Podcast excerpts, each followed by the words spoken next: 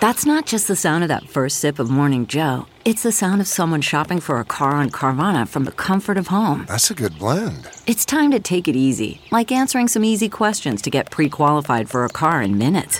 Talk about starting the morning right. Just like customizing your terms so your car fits your budget. Mm-mm-mm. Visit Carvana.com or download the app to experience car shopping the way it should be convenient, comfortable. Ah. Merriam Webster's Word of the Day podcast for January 4th. Today's word is abominable, spelled A B O M I N A B L E. Abominable is an adjective that means worthy of or causing disgust or hatred, detestable. It's usually used in formal contexts with this meaning. Abominable can also mean more broadly very bad or unpleasant. Here's the word used in a sentence.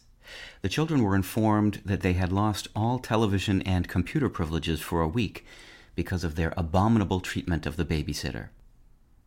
The tendency to hate evil omens is a vital part of the history of the word abominable.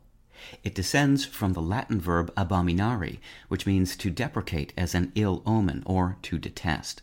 Abominari itself comes from ab plus omen, meaning from an omen in Latin. When English speakers adopted abominable in the 14th century, they used it to express their disgust over evil or truly detestable things, and for 500 years, that's the way things stood. In the 17th century, the word's meaning moderated, so that Scottish novelist William Black could write in A Princess of Thule in 1873 Sheila had nothing to do with the introduction of this abominable decoration. Other descendants of the word abominari are abominate, meaning to hate or loathe intensely, and abomination, meaning something odious or detestable. With your word of the day, I'm Peter Sokolowski. Visit Merriam-Webster.com today for definitions, wordplay, and trending word lookups.